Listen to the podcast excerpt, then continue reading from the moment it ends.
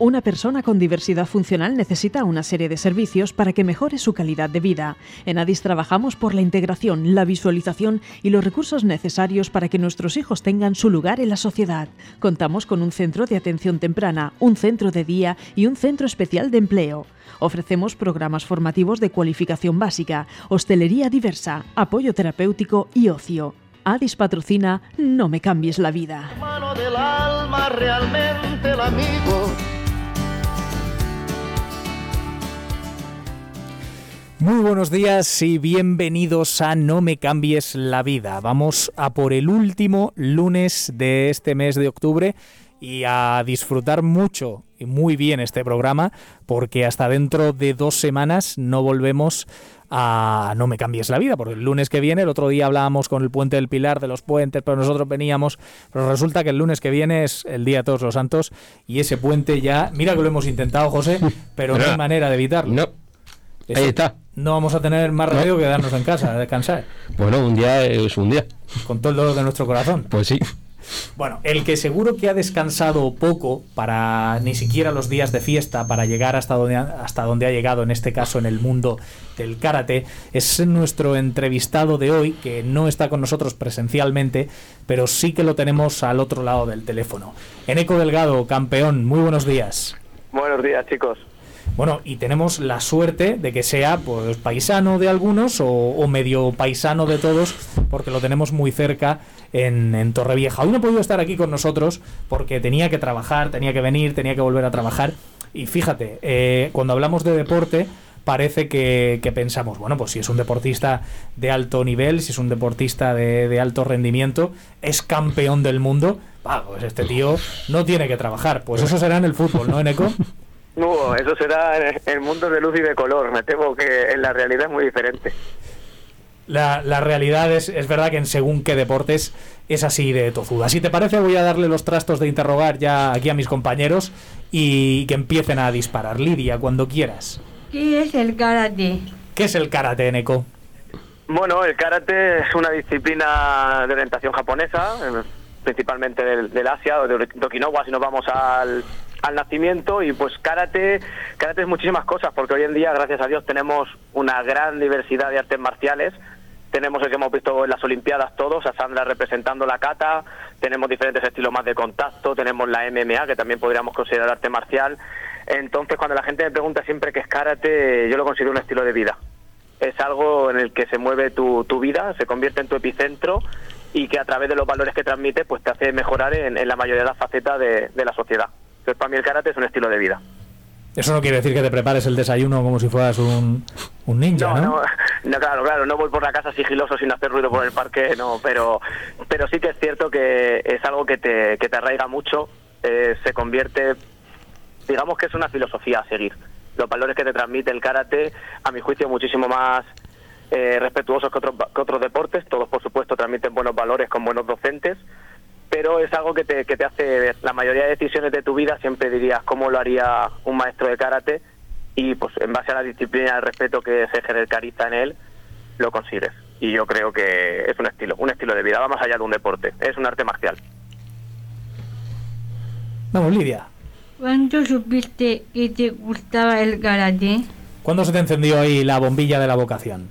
Bueno, yo tuve suerte. En ese aspecto fue fue suerte porque en el gimnasio montaron en la esquina de al lado de mi casa un, un dojo de artes marciales, el dojo Saito, que lo hacía el sensei José Pérez, para mí siempre mi maestro y que en paz descanse. Y tuve la grandísima suerte que como era al lado y yo soy el pequeño, yo tengo una hermana mayor, pues mi hermana dijo yo quiero karate y el pequeño hace lo que quiere la mayor. Entonces yo fui detrás y dije yo también quiero karate. Empecé con cuatro añitos y a día de hoy que tengo 27 pues sigo. Entonces fue suerte, pero una suerte que vamos, que ha, ha cambiado mi vida sin lugar a dudas. Supe que me gustaba entonces desde siempre. No tengo recuerdo donde no estuviera haciendo karate. Lidia. ¿Cuál es el mejor arte marcial para adulto? El mejor arte marcial para adultos, yo eso siempre creo que va en base a, a lo que te guste. A mí evidentemente me gusta el karate Kyokushinkai, que es el que yo practico, que es un, es un arte marcial, vamos a decir, duro, porque los combates son sin protecciones y a, impacto fuerte, pero a quien le guste el karate federativo de contacto lo respeto muchísimo, al que le guste el taekwondo adelante, al que le guste el judo, aunque no sea karate, que es un arte marcial, adelante. Lo importante para un adulto es que te, que te logre desconectar de, de los problemas del día a día, que lo disfrutes, que, que entrenes, que hagas un buen vínculo, que conozcas gente y si eso es lo que te gusta, independientemente del arte marcial que sea, karate, judo, sotokan, taekwondo, si consigue eso, para ti va a ser el mejor del mundo. Y la última pregunta, que me parece muy interesante.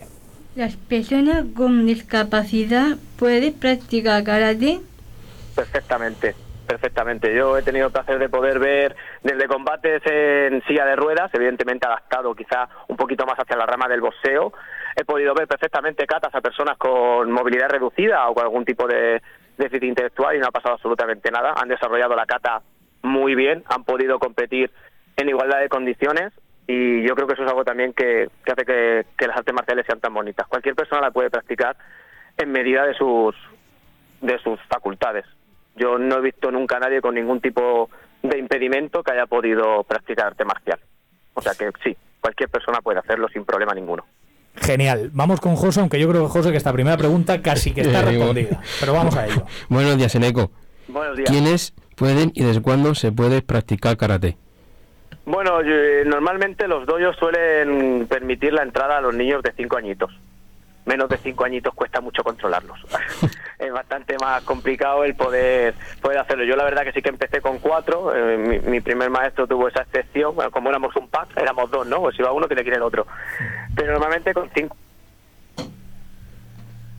14, con 20, con 40 y con 60 años a practicar. Nunca es pronto y nunca es tarde.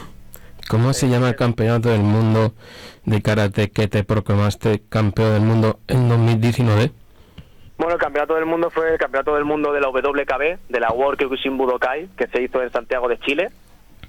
Y el nombre prácticamente campeonato del mundo de la WKB. No tienen diferentes veladas. Aquí los campeonatos del mundo se llaman campeonatos del mundo, los de España de España y los de Europa de Europa. No ponemos nombres así complicados. ¿Qué categorías hay en el karate? Pues eh, las ramas principales son kumite, que sería combate, y la kata, que sería lo que hemos visto en las Olimpiadas. En kata se divide principalmente en femenino y masculino, ya sea por edades, a partir de senior más de 18, y el combate ya se divide por pesos. Eh, por ejemplo, en mi, yo soy competidor de menos de 65 kilos, soy ultra ligero, peso mosca, como se diría en boxeo, y luego, pues depende del evento, tienen los pesos de 5 kilos en 5 kilos o de 10 en 10. Incluso existe la categoría Open, que a mí es una de las categorías que más me gusta, aunque es algo bastante más perjudicado, que es todos al saco. Todos los seniors masculinos y todas las seniors femeninos en otra, en otra tanda, se saca papelito y lo que te toque. Puede tocar a un ligero con un pesado, a un pesado con otro pesado, lo que salga. Y... Como puede lo ligero nos perjudica, pero es bastante entretenido. Y en eco, en este caso, o sea, hay veces que el ultraligero puede vencer al muy pesado. Sí, se ha visto, se ha visto casos. Eh, ahí sí que ha llegado a quedar en el Open, llegó a quedar un ligero en toda la historia campeón del mundo. Se, se puede ver, por supuesto que se puede ver, pero no vamos a negarlo, es más complicado. Al fin y al cabo, la fuerza es la masa por la velocidad. Y si el tío te saca de 40 kilos y te pega un golpe en el pecho, te va a tocar el alma. Entonces, eh, eh, ahí cuesta un poco. Pero bueno, el ligero con una buena estrategia y sabiendo lo que tiene que hacer puede plantar cara a pesados perfectamente. Yo he participado en Open y he plantado cara a pesados. ¿Y te han, tocado, te han tocado el alma? Y me han tocado el alma, me han tocado el alma. Yo, y gracias a Dios, cuando hacemos entrenamientos con la selección, eh, la mayoría de la selección aquí en España son, son más grandes que yo, pues yo soy, soy peso mosca, es que estoy yo y mi compañero de selección, el resto son todos más pesados. Y cuando peleo con ellos y se ponen serios, evidentemente esos golpes eh, duelen muchísimo más, pero me endurecen más que el resto. Cuando salgo a pelear contra otro de mi peso, tengo ese, ese beneficio pero sí, te toca en el alma. ¿Qué aporta el karate a una persona con diversidad funcional? Yo creo que le puede dar, le puede hacer ver que está en igualdad con el resto. Es algo muy importante. La mayoría, en muchos aspectos de nuestra sociedad, todavía no está suficientemente adaptada o no tienen la capacidad todavía de, de poder adaptarlo y en el karate sí. Entonces yo veo a una persona con algún tipo de, de deficiencia o con algún tipo de, de patología poder desempeñar la misma función que el resto, a esa persona le hace crecerse muchísimo más, le hace ver soy igual, porque es igual. Y yo creo que el karate te da esa posibilidad. Y también al resto de los karatecas que estamos nos hace ver que no tenemos que darle un trato diferente. Tenemos que ayudarle en la medida de lo posible, igual que me ayudan a mí cuando tengo algún tipo de problema. Y eso siempre se ve, se ve en el dojo. En el dojo todos somos iguales. Lo único que te diferencia es el cinturón que llevas. Genial, Eneco. Samantha, vamos con tus preguntas. Buenos días, Eneco. Buenos días. ¿Por qué recomendarías practicar? Yo creo y lo recomiendo sobre todo por, eh, lo, lo he recalcado, por los valores que transmite. Eh, en el karate se establece una jerarquía, el maestro manda, el maestro dice, y para pedir para hablar con él pides permiso para hablar con él. Si llegas tarde te disculpas. Hay un protocolo a seguir, hay una disciplina. Y yo creo que en la sociedad en la que estamos ahora eso cada vez lo vemos más en decadencia. Y tenemos que afrontarlo, tenemos que darle mucho más sustento. Entonces yo creo que lo recomiendo sobre todo para los niños por eso, porque van a aprender el respeto, la jerarquía, el orden, el protocolo desde el inicio, desde la base. Y van a ir creciendo y lo van a ver como algo normal. Van a ver normal hablar a tus mayores de usted. Van a ver normal que si no te dirigen a ti no puedes intervenir palabra. Van a ver normal el saber que si llegas puntual ya has llegado tarde. Y que si llegas tarde tienes que disculparte.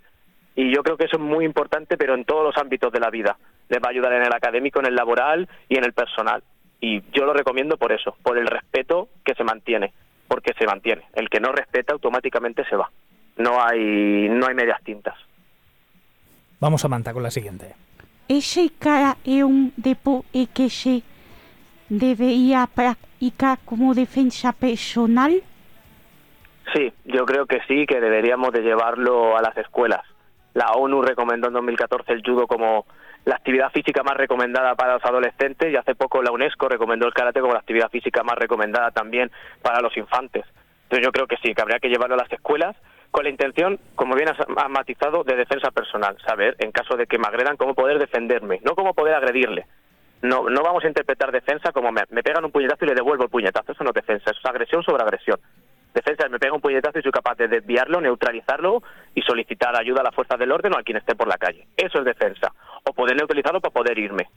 Y yo creo que eso es muy importante en nuestros jóvenes, evitaría muchísimo el bullying, le daría muchísima más fuerza de voluntad. Entonces yo lo recomiendo y es que lo llevaría a las escuelas sin lugar a dudas. Creo que la sociedad evolucionaría mucho más rápido y en mejor sentido. Claro, porque ahora en el currículo de, de educación física si tenemos la RCP, por, por ejemplo, la, la, reanimación cardiopulmonar, pero es verdad que, uh -huh. que, la defensa personal todavía sigue siendo algo que, bueno, que en algunas aulas eh, algunos profesores lo dan, otros no, pero en una ya, ya no solo en como tú dices a la hora de reforzar la autoestima sino en y sin querer crear alarma pero en, la jungla no de, de, la calle una sociedad que vemos realmente la, esa es la realidad cada vez más violenta eh, tener esa herramienta es algo súper importante claro más que nada porque se lo pueden encontrar ya no en la escuela es que por desgracia se lo pueden encontrar en la calle viniendo un día quizá un poco más tarde de lo normal, yendo por la calle, cualquiera te puedes encontrar a cualquier persona que puede tener cualquier intención.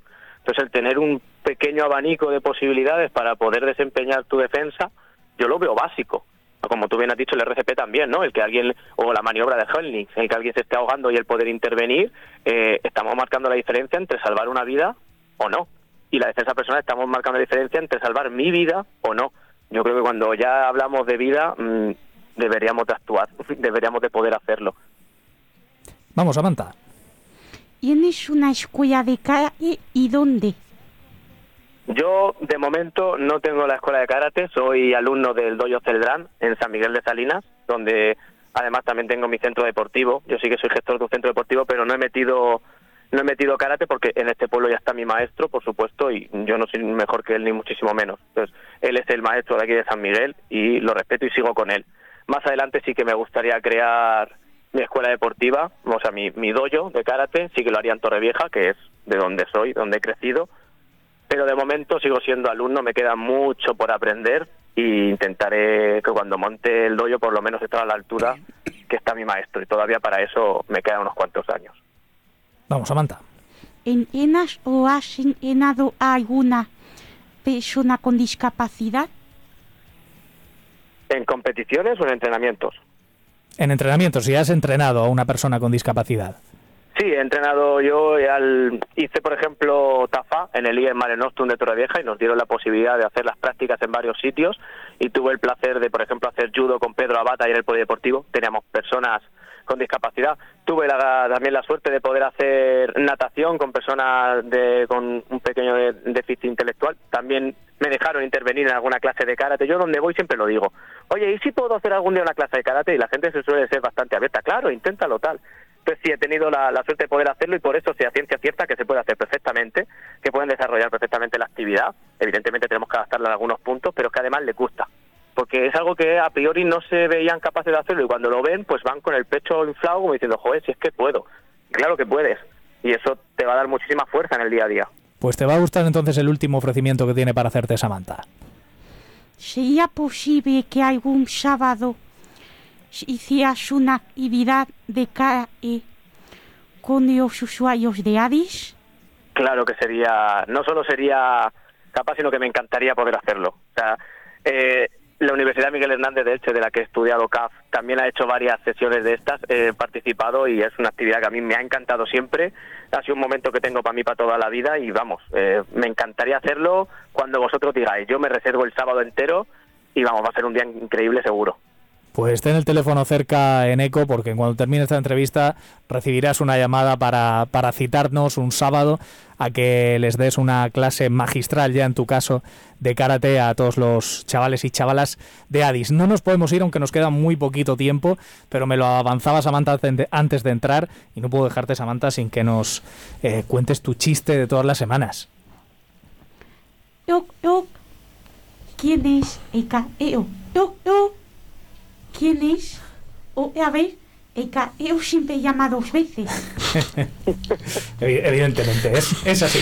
Samantha, muchísimas gracias. Eneco, eh, desde el otro lado del teléfono, muchísimas gracias por haber estado con nosotros, aunque haya sido a través del, del teléfono. Te hemos sentido aquí en el, en el estudio y seguro que estos chicos te van a conocer muy pronto en, en una clase que nos des a Adis. Gracias, Eneco. Muchísimas gracias a vosotros y ojalá que algún día podamos estar juntos ahí en el estudio. Seguro que sí. Bueno, pues despedimos a un campeón del mundo y nosotros nos despedimos también por hoy, chicos, que se nos ha pasado hoy volando y eso que éramos éramos pocos, era por teléfono y se nos ha pasado el tiempo. Bueno, pues nada, nos vemos dentro de dos semanas, dos semanas, el día 8, volveremos a no cambiarles la vida. Gracias. Adiós.